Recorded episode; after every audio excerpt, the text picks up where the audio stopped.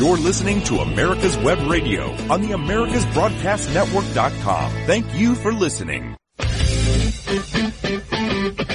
For the next hour, you're listening to the Classic Auto Mall show and podcast, broadcast from the Classic Auto Mall studio in Morgantown, Pennsylvania. Classic Auto Mall is a world-class facility conveniently located just an hour west of Philadelphia and houses 600 classic cars for sale and 300 barn finds on display. Be sure to check out more at classicautomall.com. Now on to the show with our host, President of Classic Auto Mall, Stuart Howden.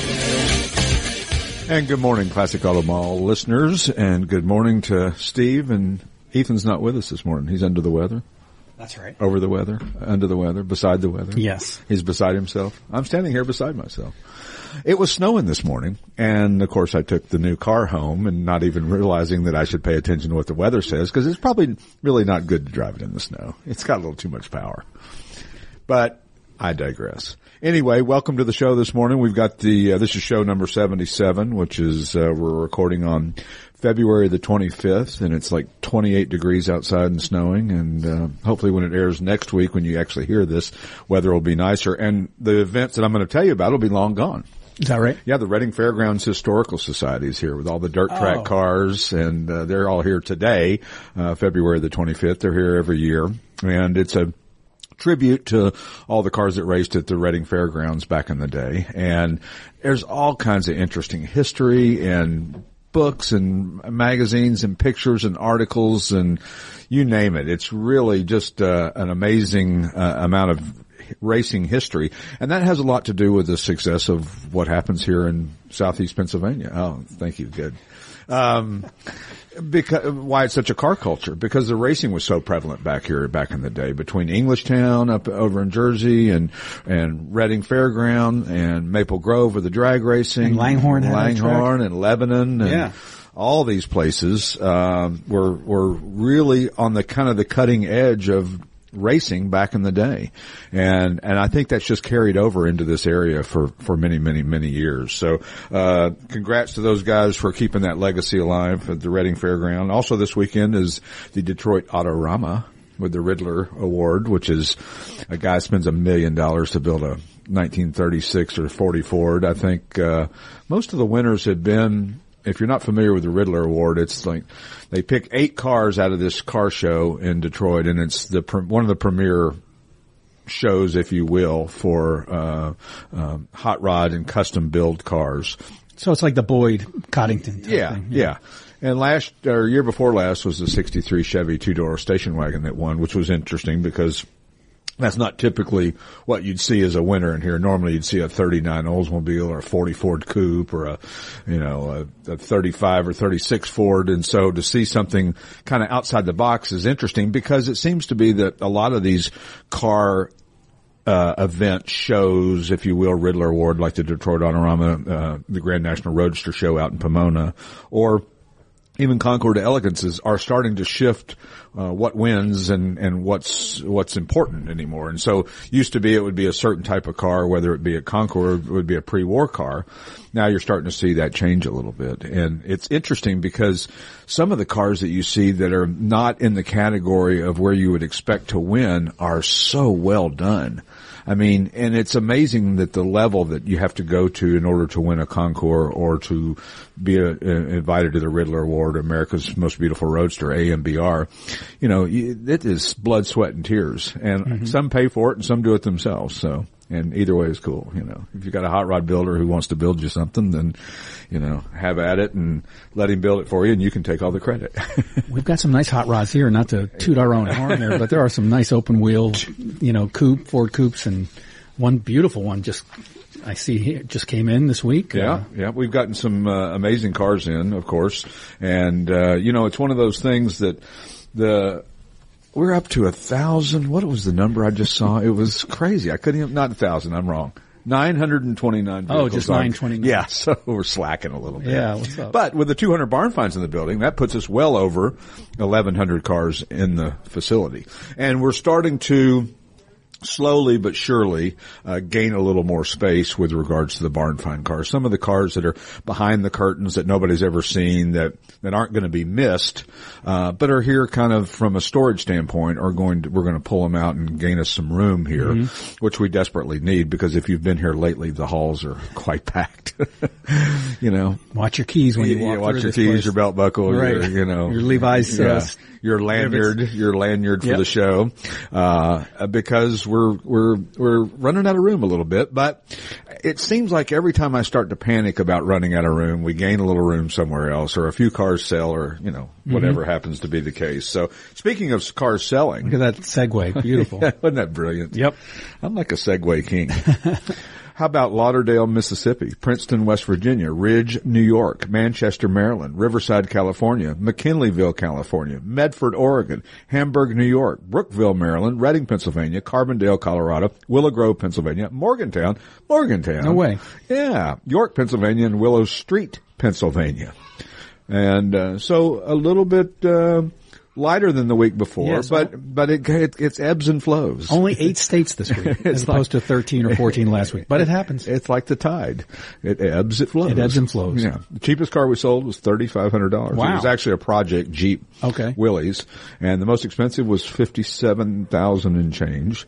Uh, and a little bit of everything in between. So we, you know, we continued to prove that we've got something for everybody. So whether it's a barn find in a project or, or one that's kind of a daily driver or one that needs a little bit of work that can be driven, that's my most f- favorite, uh, car. If you're going to restore a car, I like to buy one that is running and driving, not in boxes and you can enjoy it and get to kind of know the car a little bit before you restore it. Because if you buy a car that's completely in boxes and you take it to some guy or you do it yourself, and three years later you've still never driven the car, you might lose a little interest in it. Mm-hmm. You know, it's, It's ea- true. easy to to start thinking, well, you know, maybe I don't know, this is maybe more than I wanted to take on. It's taken longer than I thought. I can't find this particular part. So, what I say is buy something that runs and drives it, enjoy it, you know, for a couple months maybe, or six months, or for a season, and then start the restoration process. Otherwise, you end up like those guys on Barn Find Hunter who have 16 cars in a field somewhere that they knew they were going to get to. Right. That's They what just lost interest. That's why most cars are in a field because somebody was going to get to them,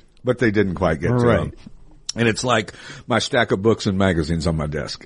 it's, I'm going to get to them Exactly. one of these days. You know, it's like the Wall Street Journal. My dad gave me a subscription one year and they just stacked up. It was like I had a whole room full of Wall Street journals. I couldn't keep caught up and I felt guilty to throw them away. Right. Because, That's how I feel about car magazines. Right, Well, right. There's got to be an article in here that I'd want to keep. Yeah, except everything is possibly everyone to know is on the internet. Although it isn't that completely true, uh, that everything that you ever want to know is on the internet. There's certain books that I have that decode cars that you can't find on the internet, have some history on cars that you generally, you might find a little something, but you, you're not quite sure of the accuracy. The nice thing with some of these books that you have, it's a, you know, a well-known author who is, you know, their thoroughness of their research, uh, will allow them to, you know, s- they're more correct or are expected to be more correct than you would find probably on some blog or something online. Not to say that there's anything wrong with that, Right.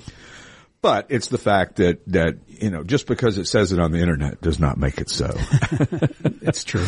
you know. So, uh, some of the new inventory we got in this week, we got a, um, a 74 Chevrolet Corvette Coupe. Okay. And you say, okay, red over white, factory L82 car, leather interior, rally wheels. Okay. Owned, not previously owned, but currently owned by John Bon Jovi. Currently owned by John Bon Jovi. Bought it for his son, and uh, he had a friend of a friend uh, is uh, you know one of our good clients, and so he brought it down for John, and hopefully we're going to bring John down. I tell him we're not going to give him a check when it sells until John actually comes. And John, if you're listening, come be on the podcast, and we'll give you your money. Yeah. But anyway, That would be uh, cool. yeah, how cool is that? Very So, cool. Yeah, Wow. yeah. I'm going to have to videotape that yeah. I think that's a good idea because I think that gives you a little bit of um, cachet. it does. It's provenance. Provenance. And you know, it's funny because you could walk past that car and say, oh, 74 Corvette, Right. okay, you know, that's kind of getting to the malaise area of, uh, you know, time of, of cars when the horsepower wasn't as high and, you know, things were starting to peter out, if you will. Yeah. And, uh, so you might overlook that car unless you knew of the provenance, you know. And then we also got a, uh, it's not on my list, but an SD 455 Trans Am. Oh, really? Yeah.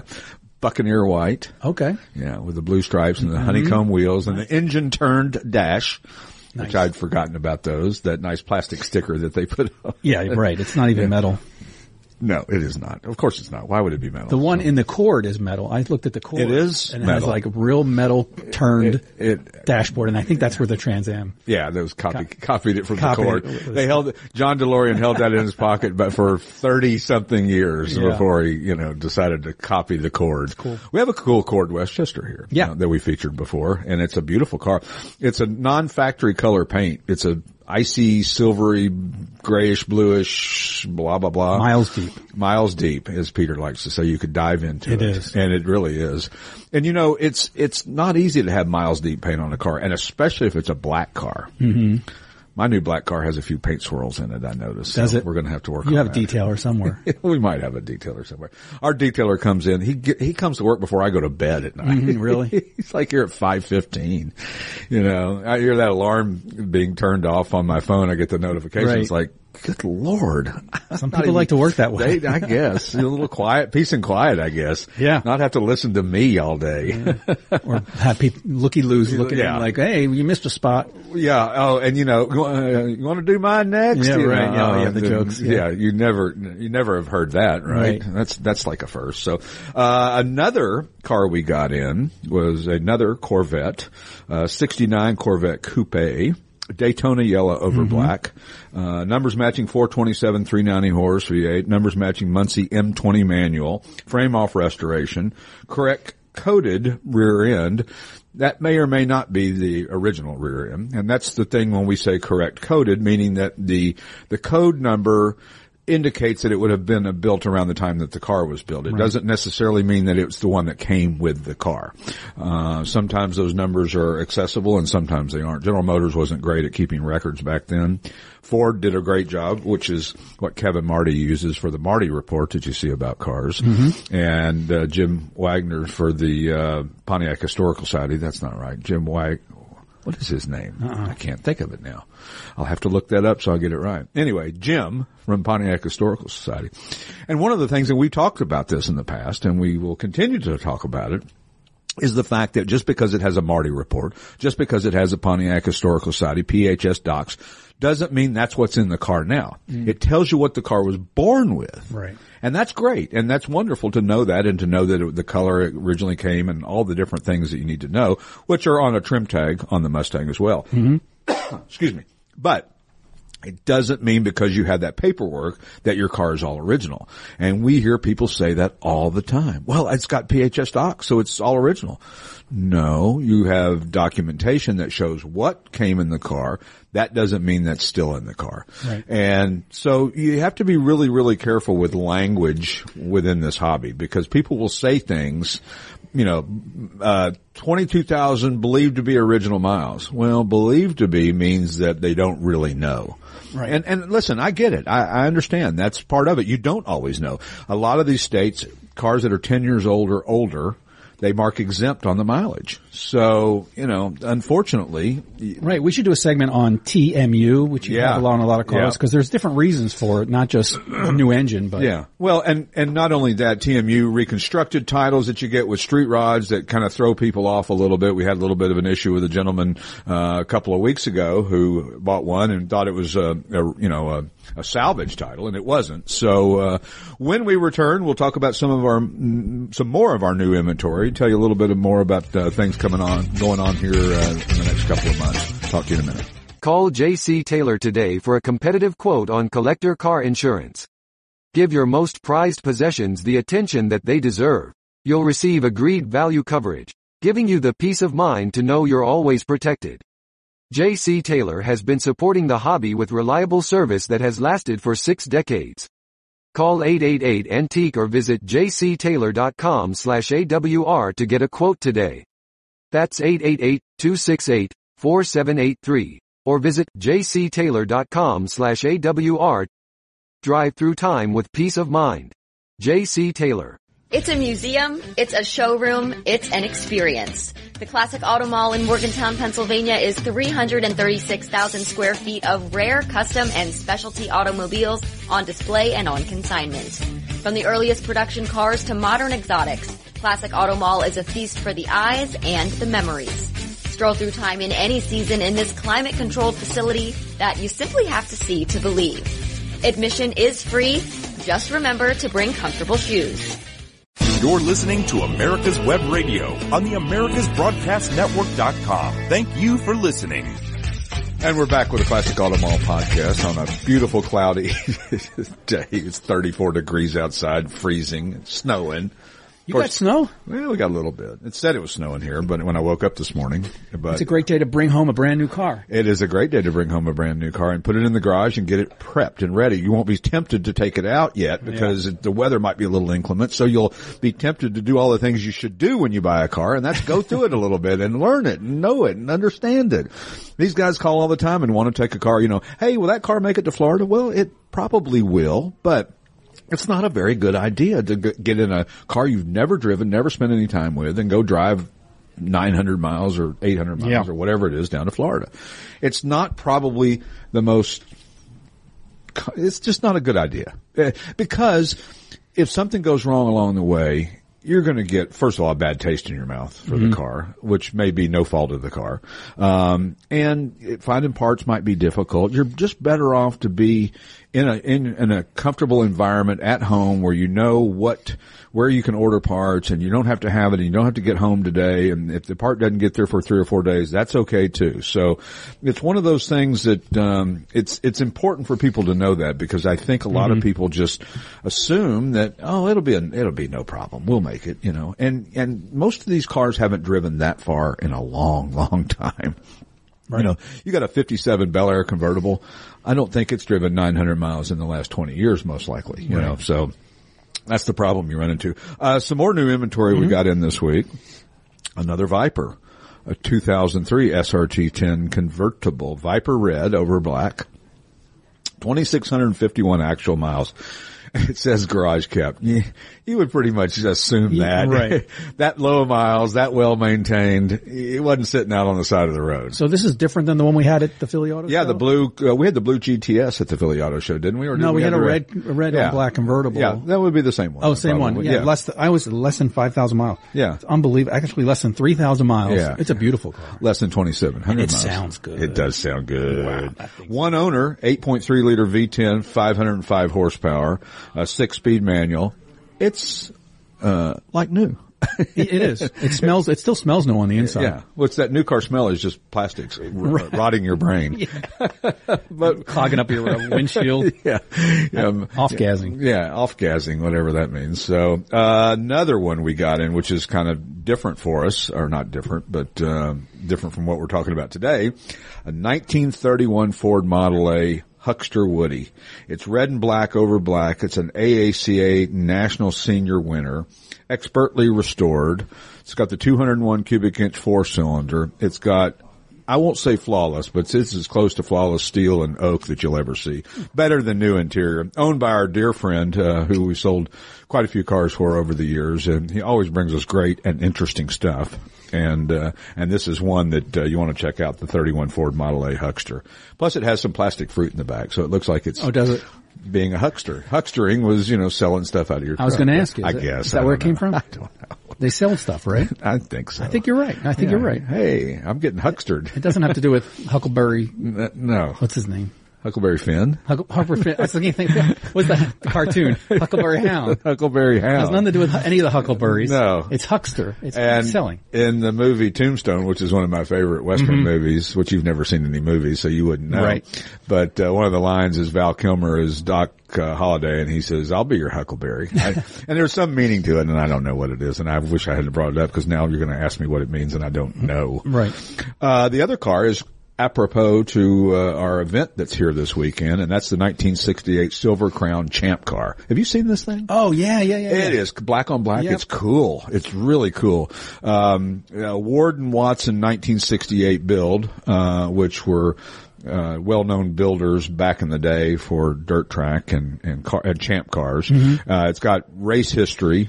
um, you know, which is which is important. I mean, if you have a car that's a race car, uh, and, and I know this sounds pretty simplistic, but it's important to have the race history of it. If it and so it did have race history, uh, because a lot of times you know, if if you don't have any kind of documentation on the race history, that does affect the value of a car. You know, if you can show that it was, you know, raced uh, in a particular race or or driven at a certain track or for whatever, um, it's it's important because some of these cars were built. And not only, not necessarily these dirt cars, but more uh, along the lines of some of these Indy cars and, and, and NASCAR cars that were built for reasons other than to race. So they were built as a mule to test parts, or they were built as one that went around and went to the local grand opening of the Piggly Wiggly. Mm-hmm, right. you wondered how I was going to get that in today. Piggly Wiggly. That's I a- wa- I was. That's going. It reminds me of a funny story. Do you want me to tell a funny All right. story? Sure. So my ex-father-in-law, we got 45 minutes, don't we? My ex-father-in-law was, if you don't know, was country singer Mel Tillis. Mama Mel. Mama Mama Mel Tillis, and Mel was on the Tonight Show with Johnny Carson one night with uh, Ella Fitzgerald and Tony Bennett. And so at the end of the show, Johnny helping promote whoever the comedian or the, the entertainer that was on the show would always ask, where are you going to be next week or where's your next gig? And so Johnny first asked Ella Fitzgerald and she said, oh, thank you, Johnny. She said, we're doing five nights at uh, Carnegie Hall. Right. And, uh, yeah, oh, fantastic. What a great venue. And he said to Tony Bennett, and where will you be next week, Tony? Tony says, well, we're doing three nights at Madison Square Garden and, uh, here in New York. and great. Then he turned to Mel. He said, Mel, what are you doing next week? He says, uh, I'm p- playing at the uh, grand open of a Piggly Wiggly in Spartanburg, South Carolina. and of course the whole crowd just loved it. I mean, he was that down home, you know, Funny thing was, he probably wasn't going. yeah. Playing the opening yeah, of Piggly yeah, Wiggly. absolutely. It wasn't a joke. He actually was with the way he said it delivery and all Uh-huh. that. So anyway, sorry for the digression there. Yep. Uh, the, um, Silver Crown Champ car that we have, 350, uh, V8 alcohol fueled. Hmm. Um, it's got an Edelbrock four barrel and a turbo hydromatic 350, which usually you see, I thought you usually saw- two speed power glides in these, but maybe I'm not wrong. Uh, Winters quick change rear axle, um, it's been all rebuilt and set up to run on gasoline, um, you know, regular gas, so you don't have to, you know, make yourself crazy and trying to find alcohol. And you could vintage race it if you want. You could vintage race it, I'm certain. I don't Yep. know what the dirt track heritage thing is with racing and that kind of thing, but I'm I'm sure that it's something. So my um it was funny, I got this weird thing from my insurance agency for my car insurance. I actually have You're overextended. Yeah, you have too many cars. We can't We can't. We can't yeah. You're costing us money. right. So eight driving myths debunked. Eight is driving what myths? I get from my Debunked. local. Okay, Ed. Right. Whoa. Good stuff. Um, so out of the blue, you know this this insurance company because you have to have one car in your name, and you know what I mean by that. You can't be a car dealer Oh. and have all your cars that you drive owned by the dealership with a dealer tag on them. Okay. That's, there's some law or some unspoken rule or something, Mm-hmm. I don't know, that you're supposed to have a car titled in your name, insured in your own name. So I always do it. I don't know if it's actually true or not, but I do it because I don't, you know, I hate to get in trouble for something that Of course. with causing any trouble. But anyway, so my insurance company sends us this eight driving myths debunked. Number one, there are more car accidents during a full moon. Weird. No, it's not true. Oh, it's not true? No. Oh, it's a myth. We're debunking. We're debunking. We're Sorry, debunking sorry. these things. I never heard that one. Yeah. You've never heard the word debunking? No, I never, I never heard the full moon uh, myth. Yeah. Um, Sunday drivers cause more accidents. That's not true either. Hmm. Gosh, am I really putting you to sleep Well, here? no, it depends on what you define Sunday driver, but we, I don't want to. Yeah. we got pe- a lot of people out here. That's so- absolutely right. Red cars cost more to insure. Uh, but the color of your, your vehicle is not one of them. But for some reason, some people think that red cars cost more to insure because people get more tickets in red cars because they stand true? out more. I don't know. Is that true? That might be a myth. That's probably not, that's probably true too. I mean, it catches your eye. Yeah. And, and does it catch a police? I mean, police use radar now, so it doesn't really matter. A what car. charcoal gray car, but you might, you might see something that you might turn your head and cause you to point the radar at that Yeah, car because it's so. red. I guess so. You know, so we'll see. A lot of Ferraris and Corvettes are red. How about this one? You should change your oil every 3,000 miles. Okay, so Oh, I I'm struck- still doing it. of course you are because you're old school. Right. Well- except, except on the super modern stuff like the modern Mini and stuff. Yeah, now they're five to five thousand to 10. Yeah, to ten. Yeah. and even then they say that the that it's not it's not as it's not as necessary as it used to be. Right. So you know, it's one of those things that. But we all grew up. My dad, I can never ah, hear him today. Three thousand miles. Get that oil change. Have you had your oil change? It just drive me crazy. My dad too. He would, he would change it. Oh my god! Oh, my dad wouldn't do that. He would make me do it, but he would, or make me get it done, or make me prove that I got it We done. learned how to do it, but uh, uh, it, there's also a thing with cars sitting too long. Sure. Even if you don't use it and the oil is sitting there, it loses some viscosity over time. Yeah, and they say that that's why they put on your little oil change sticker that they put in your upper window, Mm-hmm. 3,000 miles or May the 5th, 2024 or whatever. So that way you can, if you haven't driven it very often, then you know that what time frame that the probably time to change the oil. And of course, you know, it's like Ferraris, you 15,000 mile service, you do it 5,000 miles if the age of it is over Right. X amount of years. Plus, is- synthetic oil probably has a lot to do with extending uh, life. Life. I would say so. I think the the oil in a couple of my cars is recommended Mobil One, which is Oh, yeah. I, arguably still the greatest oil, or I mean, I Still, don't know. still good, and there's a lot of good synthetics out there. Yeah, I mean, it's not just them anymore. So, and uh and our gas station down the corner. Did you see this? I'm segueing to that. That was a terrible segue, but I don't care. Um, it's changing from Exxon to Sunoco. Oh, is that right? Yeah, is Sunoco better gas? I, I think they're both top tier. I think they are. I think all, There's no. a website where you can uh, plug in a gas station and see if it's top tier. And I forget what it's called. Top tier gas. I'll have nothing but the top tier, please. You know, as opposed to like Sheetz. No, no offense to Sheetz. No we really to like Sheetz or Sheetz. Wawa. or Wawa. I get their or- gas sometimes, or Turkey Hill. or Turkey Hill. Oh, we do get gas. Well, I like it down here at the Exxon station because they pump your gas for you. They do. That is nice. I mean, now in Jersey it's still a law. Why is that? I don't know. It's so antiquated. You can't get out of your car in Jersey. No, literally they'll yell at you if Right. you get out of your car. I, the first time I stopped for gas, we were going over to New York City. It was like, get in your car. I'm Right. like, what? Whoa. And if you're lucky, they might do your windshield. yeah, If you're lucky. if you're lucky. And I- and I tip 'em if Isn't they that do. the whole idea? Well, yeah, that was the idea back Yeah, in the do day. the Like, windshield, Three check- guys would come out. check your oil. It was a whole thing. I we could do a whole show on vintage gas station service And etiquette. and etiquette. Yeah. Well, I can tell you that uh, back in the old days, they would do all those things. They would check your oil. They would, and the guy came out with a little white hat and a white little jumpsuit on. Mm-hmm. Right. And I thought about doing a retro vintage gas station like that, where we did uh, checked everything and, and went through the car and tried to talk them into new piece. PVC valves that they don't need because they're covered in oil, ma'am. Right. You know, and uh, spray paint the batteries so we could say, "Here's a brand new battery," and all Wow. little tricks that you do. You know, would be retro. no, but what we would, we would, we would have it old school where the guys would come out and service your car to whatever degree your car could be serviced. And again, checking the antifreeze, checking the oil level, uh, checking the brake fluid, uh, making sure the air cleaner looks like it's, you know, not been through the Sahara desert, uh, and all those things. It would be really cool. So I, I think we're gonna, we're onto something. We We'll- could plug in their OBD port and see if they're throwing any codes. Oh, a code thrower. and I like Man, that you're going to need a new oxygen sensor right Yeah. away. Uh, using Bluetooth while driving is safe. I got to imagine that that is not the case. I Mm-hmm. think it would, um, you know, obviously any distraction. It's easy to get distracted with your phone, even just glancing at it. You know, and, and the problem with the, the cell phones are, is that when it, it, it's, you have a tendency to, if it's sitting on the dash or, you know, on a, a, a vent thing or whatever, sitting there on your, on, on, in your car and it dings like there's a message or something come in, you invariably look at it.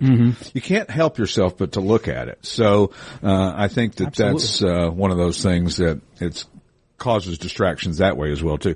Airbags cause more harm than good. That's a myth. Okay, that's true. You should warm up your car in cold weather.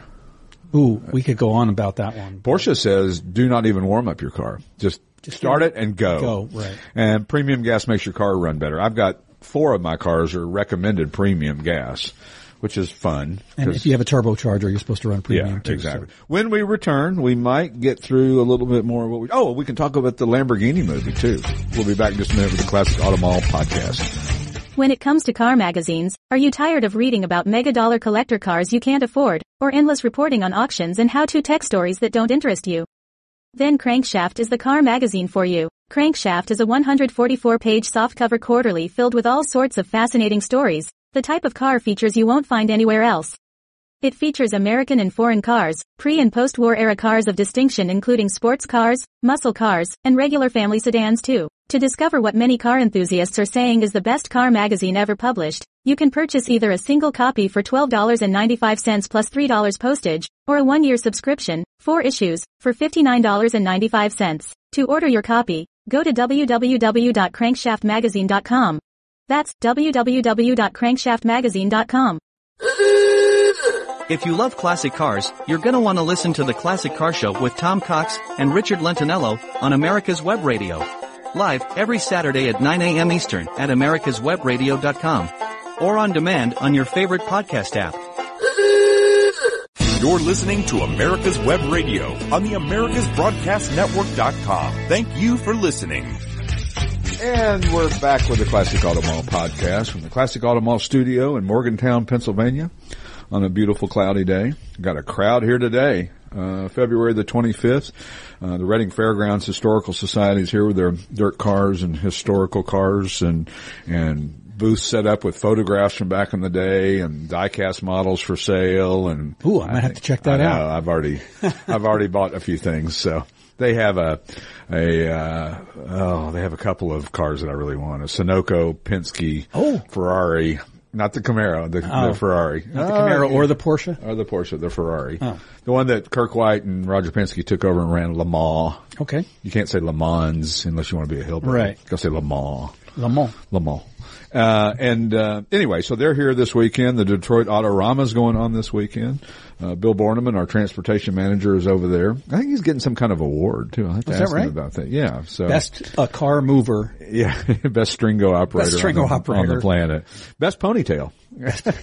best mustache. Best mustache and best ponytail. you know, he stopped cutting his hair during COVID. Did he?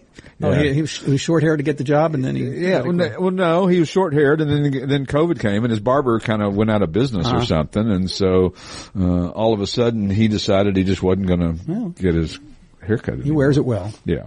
Also this weekend is the uh, Greensboro Auto Auction GAA Classic Sale down in Greensboro, North Carolina. If you've never been to that sale, they are a dealer auction, you know, a regular late model car auction, and about three times a year they put on a classic sale. Mm-hmm. And they have, uh, usually it's about three days, but they've built a building a venue just for classic car auctions. I mean, it's set up with skyboxes and food and, and it's just really, really well done. And the guy, um, uh, Green is his name, as his last name. I can't think of his first name for some reason. It's, anyway, he every year improves this facility and just makes it better and better and better and better. And it's just just ideally suited for a classic car auction.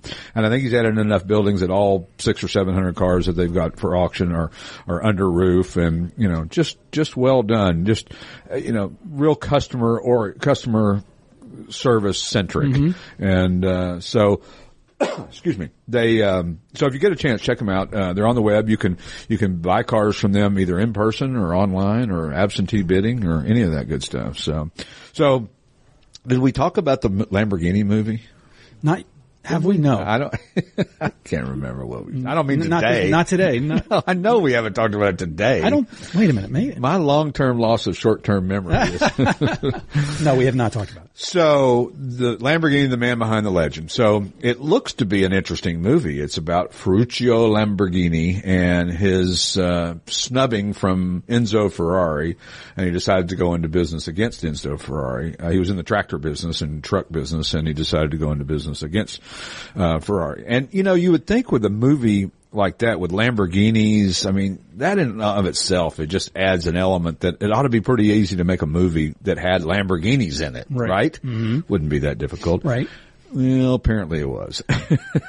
so, um, as the guy from Car and Driver magazine said, the real story of Lamborghini is the stuff of legends, and Sam, and sadly, this film is none of that. um, it is, uh, let's see, terrible script, poor acting, tra- tragically bad set pieces, laughable racing, and almost zero adherence to history. What year did it come out? Uh, just this year, like the, Oh, yeah. it's brand Yeah, new? it's a brand new movie, yeah. Lord. And um, I mean, they had they had 1954 cars, cars that came out in 1954. In 1947 was when they were racing, and they had cars that hadn't even been invented, Invented yet. yet, yeah. Or built. or built or thought of or whatever. Mm. And, and in the race, some dream sequence between Enzo Ferrari and Lamborghini racing has Enzo in a Countach and, and mm. Ferrari in a Mondial. Mm. I mean, that, Weird. yeah, doesn't make any sense. Not not the car that you would pick if you were looking to have a dream sequence with Ferrari and Lamborghini racing.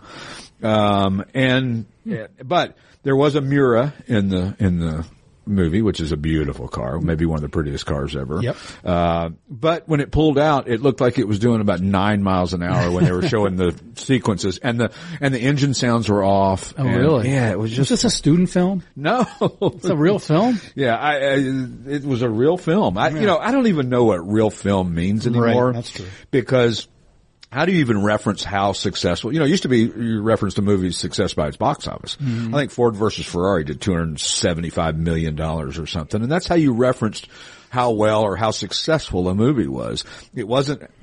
I mean, it is the winning of awards, but there's a lot of award-winning movies that did terrible at the box office. That's true. That won an Oscar or won a, you know, whatever, uh, or Golden Globe or whatever, uh, because, but, but some of these movies, I mean, the only way to reference is how much money did they take in.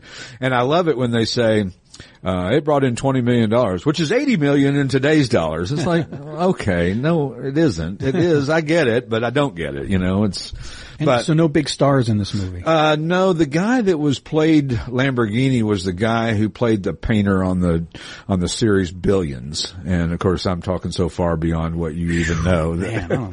and the series Billions was on Showtime, and it was a brilliant show. and- Okay. and and really really well done. You know, for a guy who lived in Hollywood and was trying to make Yeah. it in the movie business, you have a your lack of movie knowledge.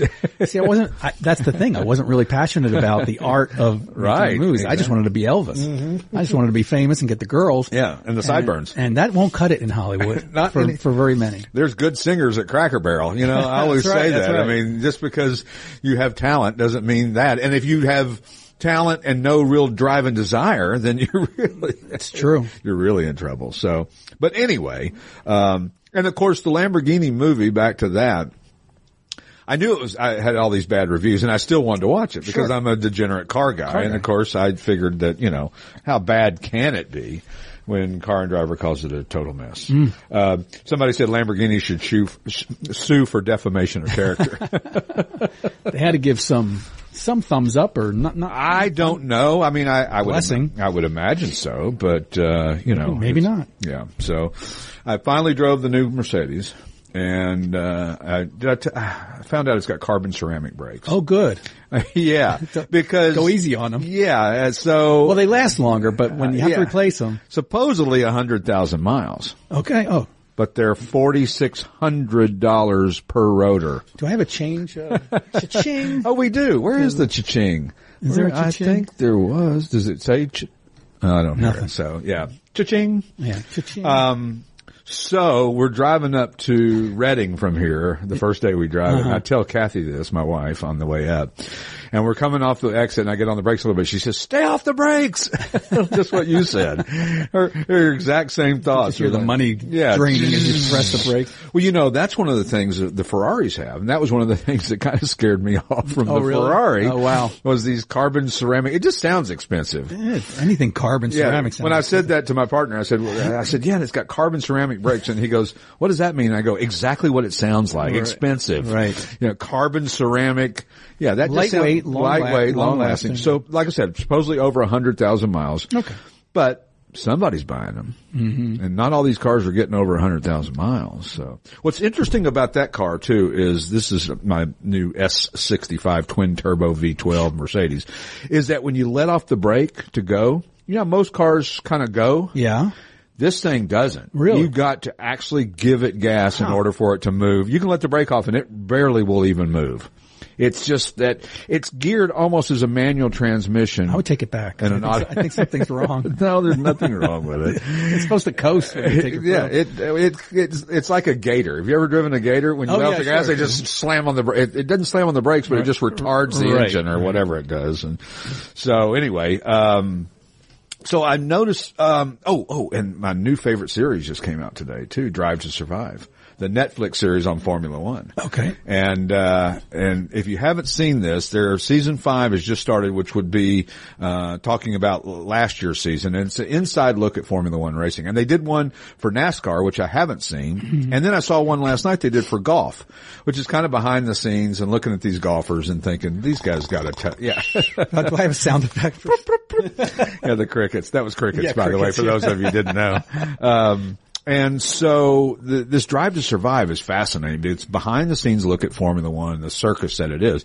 And they also, like I said, did it for NASCAR and then they did it for golf. And I watched a few of the golf ones and these poor guys, these golfers, you know, all they're doing is flying around in private jets everywhere they mm-hmm. go. And same with the Formula One guys. I mean, when you race in Australia one day and, you know, America the next day and Europe, not the next day, but next week Sure, or two sure. weeks, it's a long way to get there. You know, you can't be on, you know, Coach United Airlines trying to get there. So, um, but anyway, the first race of the season is coming up, um, March the 5th in Bahrain. And then the first U.S. race this year, which there'll be three, is going to be in Miami on May the 7th. They're racing Miami, Austin, and Vegas. I'm not sure in that order. right? Austin, Texas. They've been racing there for five years. Where you been? Or six years. COTA. Circuit of the Americas. Okay. I gotta get you some reading material. I'm getting learned. I got to get you some kind of reading material. So I noticed something the other day when I was somewhere, and I don't know where I was, but how about the fact that every electric truck or SUV has extra electrical lights on it to make like the whole nose is like a headlight and the whole rear is a tail light. Yeah. But this is an electric car that relies solely on things that that is. So wouldn't you have less electrical things on an electric car? Well, this is a great point.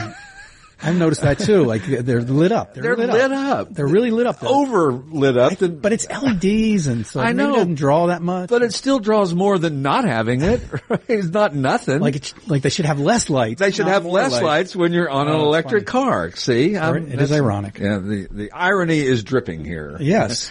So I would think that that would be the thing, but we'll see. Electric cars keep being the, the bane of whatever we keep talking about. What's And- the pickup truck with the oval? It has oval headlights. Rivian? Is that Uh, Rivian, yeah. It's a strange looking, strange, looking car.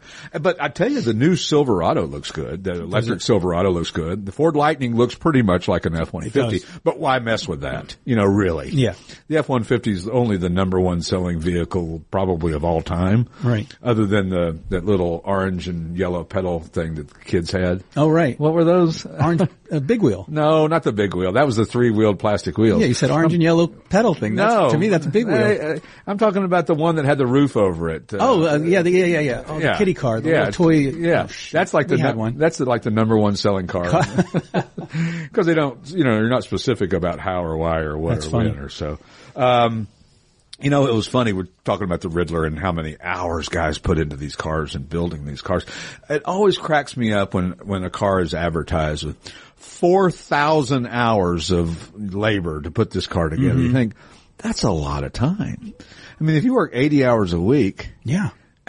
But they, but it's, it might be three guys working on it I know. at the I same know. time. So I don't they- mean it's they- one guy. No. I know that. It's a long time. It's a long time into these cars. Mm-hmm. It takes a long time to get metal work just right. Well, especially if you're using a English wheel or trying Yeah. to build something that's not that doesn't exist, mm-hmm. like the Ring Brothers do. Have you seen the stuff that these guys build? Oh my God!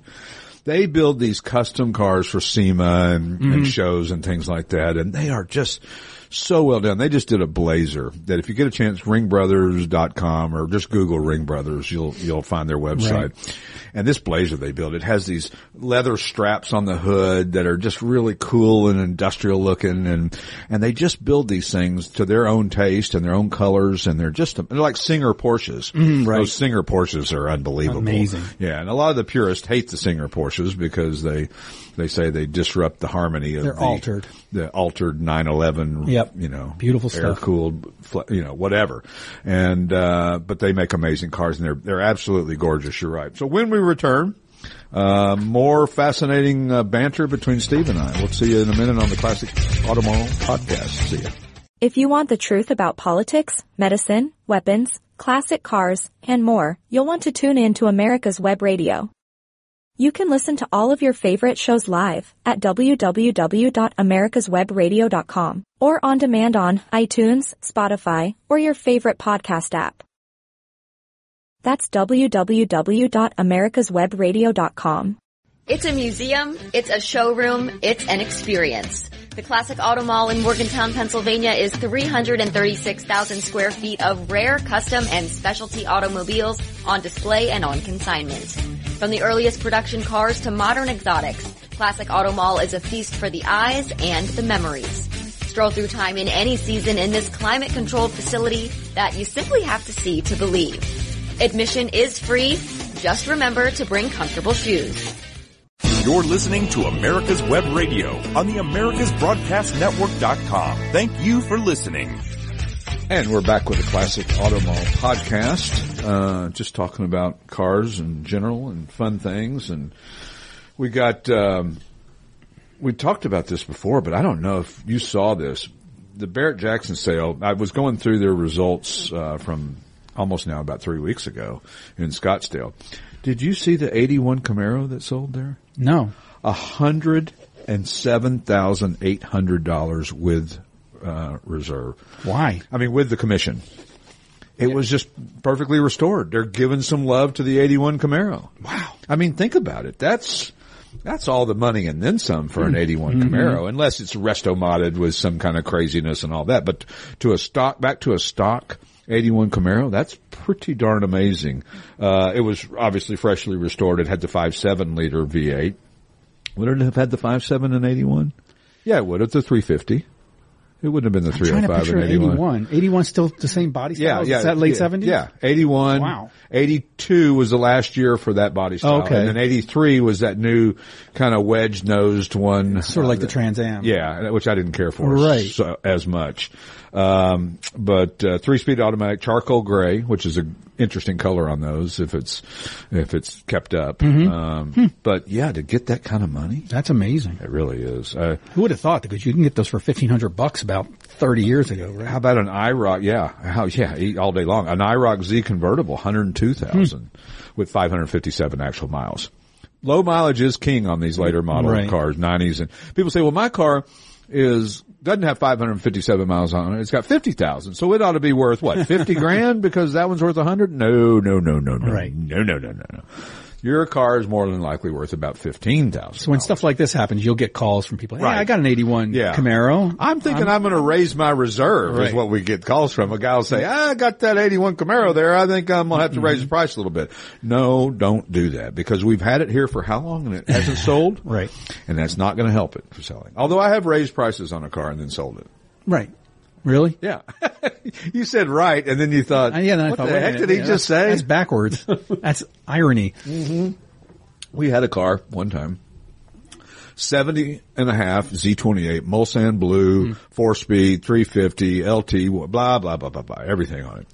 We were asking like $37,000. We weren't getting any activity at all. And I said, just for S's and giggles, uh we put it on the market at 49. Got three calls that day. Guy offered us 45 in one day. Wow. So how do you know? How do it know? Right. Uh, Barrett also sold a, and these numbers are starting to climb too, a 69 DZ302 Z28. Uh, complete nut and bolt restoration, Jerry MacNeish certified, which is, Jerry MacNeish is the, uh, the car, the Camaro Chevelle guru. Uh, he'll document what your car is and what it isn't. He'll tell you things about your car that you would have never known or never thought of. And unfortunately, he didn't tell you that before you bought it sometimes. Uh, we had to have him certify an LS6 Chevelle convertible that we sold. That turned out not to be a LS6. It had a Protect-O-Plate Right. from a dealership in India, in Indianapolis. Yet when we finally got in touch with the original owner, he bought his car in Indianapolis, hmm. but not at that dealership, at the one across town. And it was a, it was a different color and it wasn't an LS6 and it was a convertible, but it was a, you know, it was the lowest horsepower, mm-hmm. two speed automatic, you know, so, Right. but, but Jerry MacNeish came out to certify what we did or didn't have because, you know, we wanted to make sure we knew what we were doing before we gave a guy his money back. Yeah. Um, cause we had sold it, you know, based as matching numbers and all that. And so he came out and told us all kinds of things about it, including the fact that it wasn't real. And, uh, so we ended So up- that happens rare. It's rare that it happens. It is rare, but it happens. Do your homework though. If you're going to buy a high dollar matching numbers car, uh, you've got to really know what you're looking for. And if you don't, you need to find somebody who does. you've got to see all the numbers and make sure that they are original numbers cast, you know, stamped into the block and not re-stamped, which we have seen from time to time. Uh, because when these cars start getting expensive like they are, um, then all of a sudden, tomfoolery checks in and, you know, people start doing things that maybe they wouldn't have thought about doing before. Uh, another 67 Camaro Z28, 214,000. Um, and a Z28 and 67, that's a pretty, you don't see many of those. They didn't make many of those. And that's MacNeish certified, certified, and certified. MacNeish certified. It's hard to say. Yeah. It's hard to say. Four speed manual, lots of awards.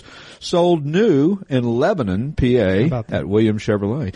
You know what's funny is lots of high performance Chevrolet products were sold in Pennsylvania. Yan- Yenko. Yenko's here. Yenko and, uh, you know, this one obviously just Mm-hmm. because it happened to be in PA This is maybe just a, a, a anomaly, but but the fact that a lot of the high performance race race Chevrolet- Chevrolets that you that you know somehow people figured out these Copo Camaros that you could order an engine that you couldn't get just off the regular order form. You had to have a central office production mm-hmm. order and you had to know somebody who knew somebody. And boy, if you did, you were in good shape because you could get a, you know, a really cool car that nobody else knew about or thought about. See, I didn't think about that stuff back then. I've said this before. Right.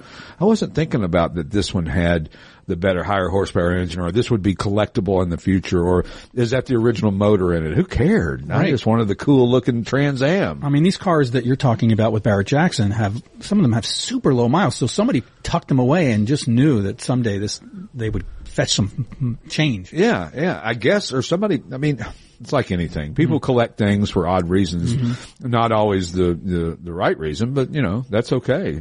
For whatever reason it happens. Mm-hmm. So, um, We've got uh, uh, some interesting auctions coming up in the next couple of weeks. Amelia Island one, uh, Gooding and uh, RM and Broad Arrow all have three have auctions in, in Amelia Island at the Concours that is owned by Hagerty now.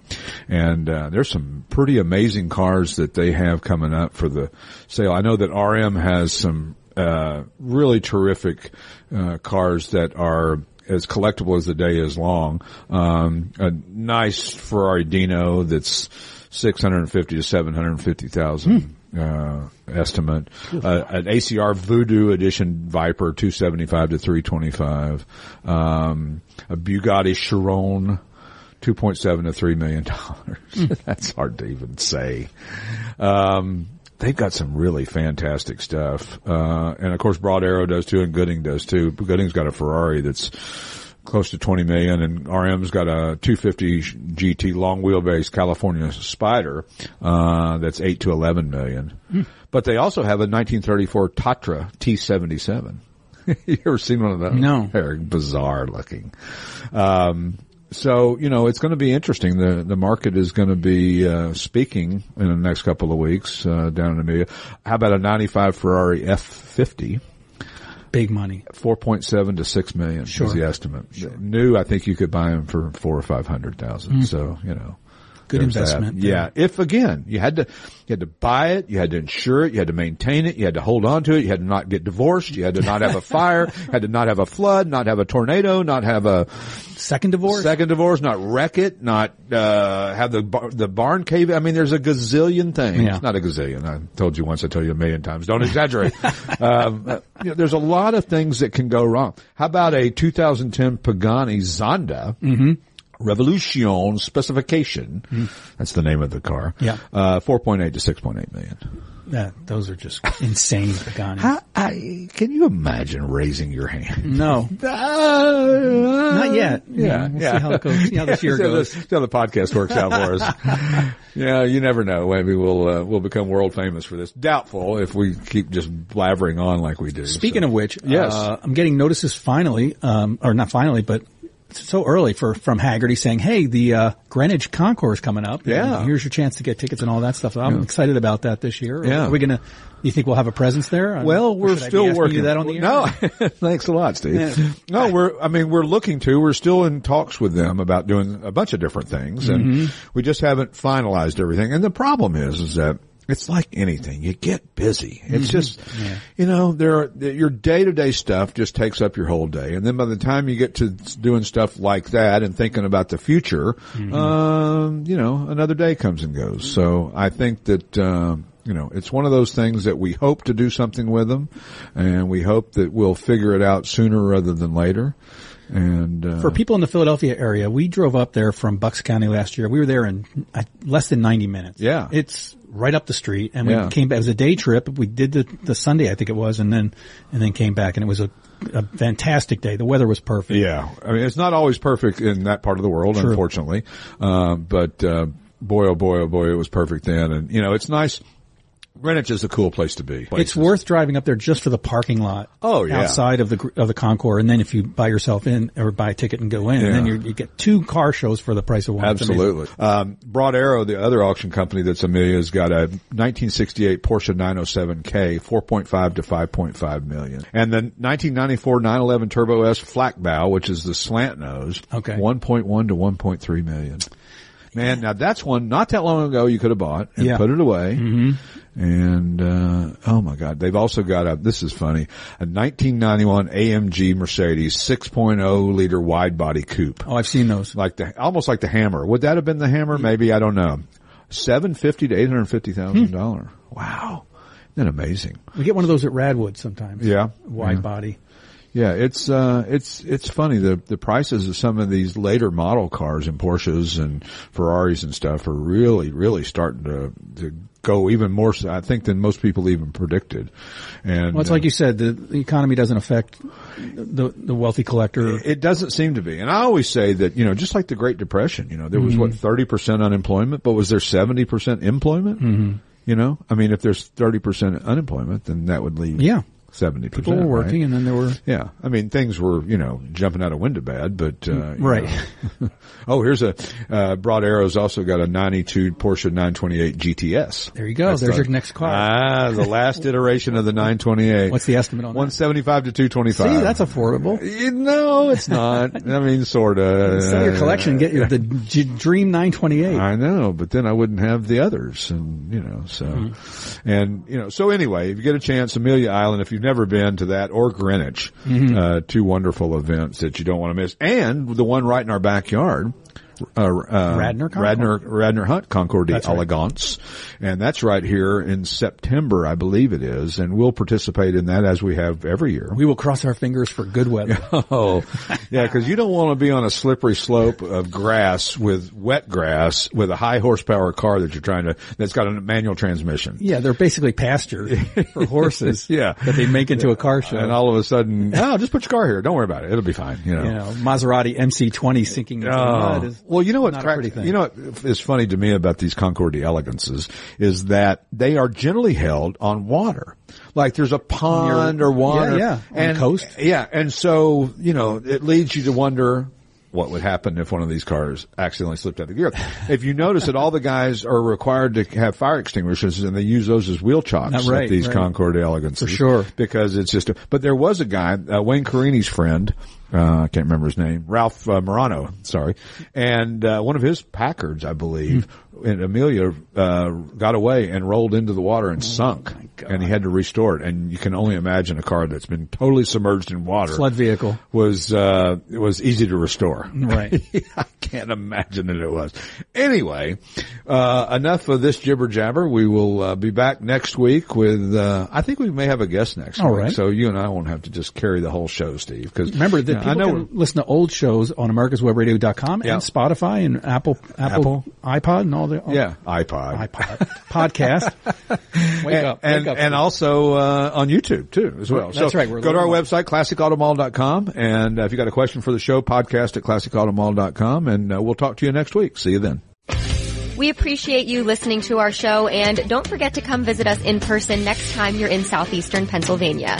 Admission is free and our hours are on our website, classicautomall.com. You can reach us by telephone at 888-227-0914 or via email at info at classicautomall.com. To reach the show, email us at podcast at classicautomall.com. The Classic Auto Mall podcast is produced by Car Smarts Media with music by the Pat Travers Band. You're listening to America's Web Radio on the AmericasBroadcastNetwork.com. Thank you for listening.